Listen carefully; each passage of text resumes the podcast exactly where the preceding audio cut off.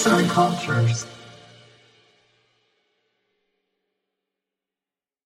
Merhaba sevgili dinleyiciler. Bugün sosyoloji podcast serimizden hasta toplumlar üzerine bir konu işleyeceğiz. Podcast'imize George Orwell'ın bir sözüyle başlamak istiyorum. Tüm toplumlar hastadır ancak bazıları daha hastadır. Toplum yaşantısını güçleştiren inanç ve uygulamalar genellikle sosyokültürel sistemin bekasını tehdit ettiği ve insanları fiziksel ve duygusal olarak yıprattığı için patolojiktir. Max Weber sosyolojinin temel konusunu insan eylemliliği olarak tanımlar ve bu eylemleri anlamanın tek yolunun eylemi gerçekleştiren kişinin içsel olarak ne amaçla bu eylemi gerçekleştirdiğinin bilinmesi gerektiğini, aksi halde birey eylemliliğinin dışarıdan bakılarak anlaşılamayacağını ifade eder. Weber'e göre insan eylemliliği düzenli bir seyir izler. Bu eylemler alışkanlıklar, gelenekler ve görenekler ile belli bir düzene oturur. Geleneksel inanç ve uygulamalar insanların yaşamlarını düzene sokmak ve onların sosyal sistemini korumak için vardır ve bir toplumun sahip olduğu alışkanlıklar,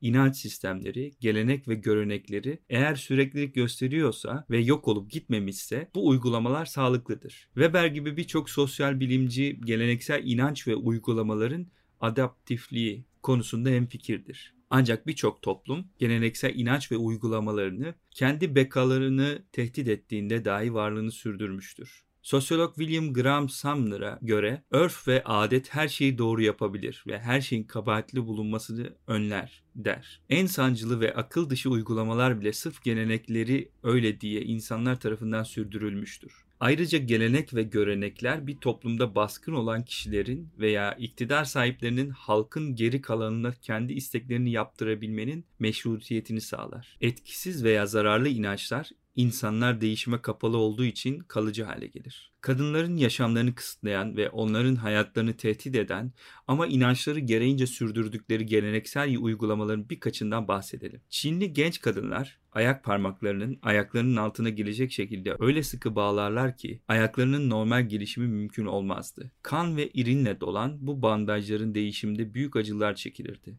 Kadınlar hayatlarının geri kalanında ya aksayarak yürürlerdi ya da hiç yürüyemezlerdi. Çinli erkekler bu uygulamayı artan biçimde cüretkar olan kadınların yasak aşklarını kontrol altına almanın etkili bir yolu olduğunu ifade etmişlerdir. Ayakları bağlanan kadınlar yardım almadan çalışamayacak, hatta evden bile çıkamayacaktı ve böylelikle kocasına muhtaç bir yaşam sürecekti. Çinli kadınlarsa bu uygulamaların kendilerine şehvet ve güzellik kazandırdığını düşünüyorlardı. Böylelikle iyi bir evlilikleri ve rahat bir yaşantıları olabilecekti. Erkeklerin sahip oldukları iktidarı koruma çabaları ve kadınların kurtuluşlarını, güzellikleri, doğurganlıkları ve eşlerine itaatleriyle erkek boyunduruğu kıskacında aramaları, erkek hegemonyasını güçlendirmiş ve ataerkil geleneğin yeniden üretilmesine neden olmuştur. Ataerkil geleneğe sahip toplumlar çeşitli uygulamalarla mevcut kadın potansiyelinin önünü kapatarak onların insani yetileri üzerinde hakimiyet kurmaya çalışmış acı dolu uygulamalarını sonraki nesillere bırakmaları dışında dünya nüfusunun yarısına sahip iş gücünün üretkenliğinden de mahrum kalmıştır.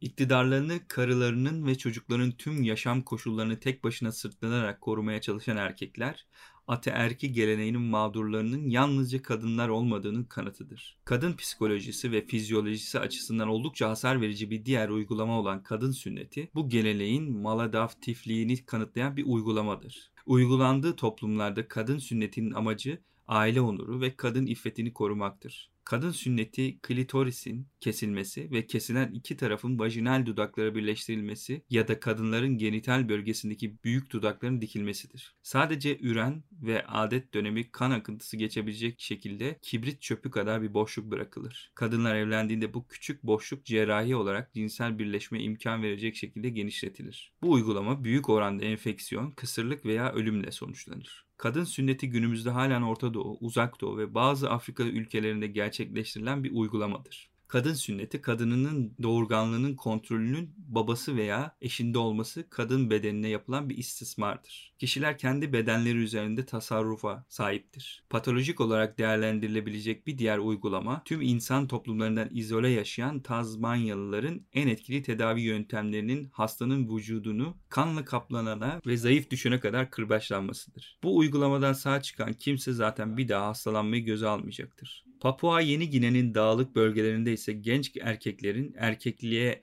giriş törenlerinde sönmüş kireci içmeye zorlandıkları, ısırgan otu ile dövüldüğü, kanaması için sidik yoluna dikenli ot sokulduğu ve yaşlı erkeklerle oral seks yapmaya ve ters ilişkiye girmeye zorlandıkları geleneksel davranışlara sahiplerdi. Bu gibi geleneksel uygulamalar süreyenliğinden dolayı sağlıklı olmasının aksine birçok toplumun bekasını tehlikeye atmıştır büyücülük, insanların kurban edilmesi ve kan davalarından tutun cin çıkarmaya, çocukların diri diri toprağa gömülmesine kadar birçok uygulama toplum yaşantısını zedelemiş, bu yüzden de patoloji halini almıştır. Uygulamaların maladaptifliği durumu tüm toplumların geleneksel inanç ve uygulamaları için geçerli olabilir. Emre Durkheim toplumları tanımlarken onları bir arada tutan iki dayanışma modeli açıklar. Bunlardan birincisi daha ilkel toplumların birbirlerine sadakat yolu ile bağlandıkları mekanik dayanışma modeli. İkincisi ise bireylerin birbirlerine yasaklar ile bağlı olduğu ve kişilerin kendi çıkarlarını gözettikleri organik dayanışma modelidir. Durkheim mekanik dayanışmaya sahip toplumların az nüfuslarından ve sınırlı iletişim ağlarından dolayı onları bir arada tutacak gelişkin sistemlerin olmadığını, daha geleneksel bir yapıyı oluşturduklarını, bu nedenle dışarıdan gelebilecek herhangi bir tehlike anında birbirlerini canları pahasına koruyacakları düşüncesindedir. Fakat yapılan antropolojik ve sosyolojik çalışmalar bunun tersini kanıtlamıştır. Küçük ölçekli toplumlar çevreleriyle ve doğa şartlarında mücadele konusunda başarısızdır. Bu nedenle korku, ümitsizlik, işsizlik, açlık içinde yaşamışlardır. Tüm bu kötü koşullara sahip küçük ölçekli toplumlar birbirlerinin refahını az çok önemser. Bolivya'nın doğusunda yer alan tropik ormanlarda avcılık, balıkçılık ve bahçecilik yaparak yaşamış Siriona yerlileriyle 1941-42 yıllarında yaşamış Ellen Hornberg bir bireyin diğerine karşı aile içinde bile hissiz olmasını kendisini şoka çevirdiğini asla durduramayacağını yazmıştı. Ay ışığının olmadığı bir gecede kaybolmuş bir adam defalarca yardım istemiş. Siriona yakınlarında bir kampta yaşayan akrabaları ise adamın çığlıklarını duymalarına rağmen önemsememişlerdi. Yarım saat sonra bağırma sesleri kesildiğinde adamın kız kardeşi neşeli bir şekilde bir jaguar onu kapmış olmalı demişti. Aslında bu avcı geceyi tırmandığı bir ağacın tepesine geçirmişti. O karanlık gecenin sonunda kampa döndüğünde kimse onu karşılamamıştı.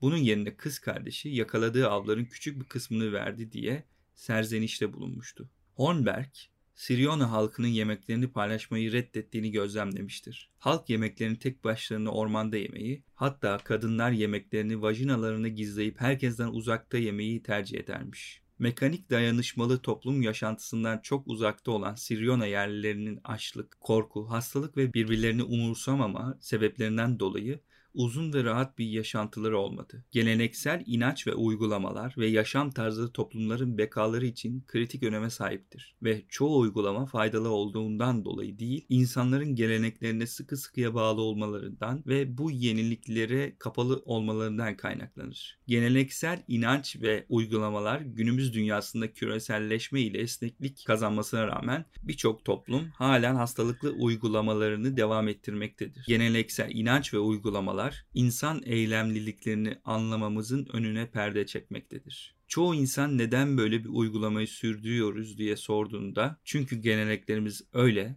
diye cevap vermektedir. Yazan Elmas Ayça Kılınç Seslendiren Rıdvan Tüzemen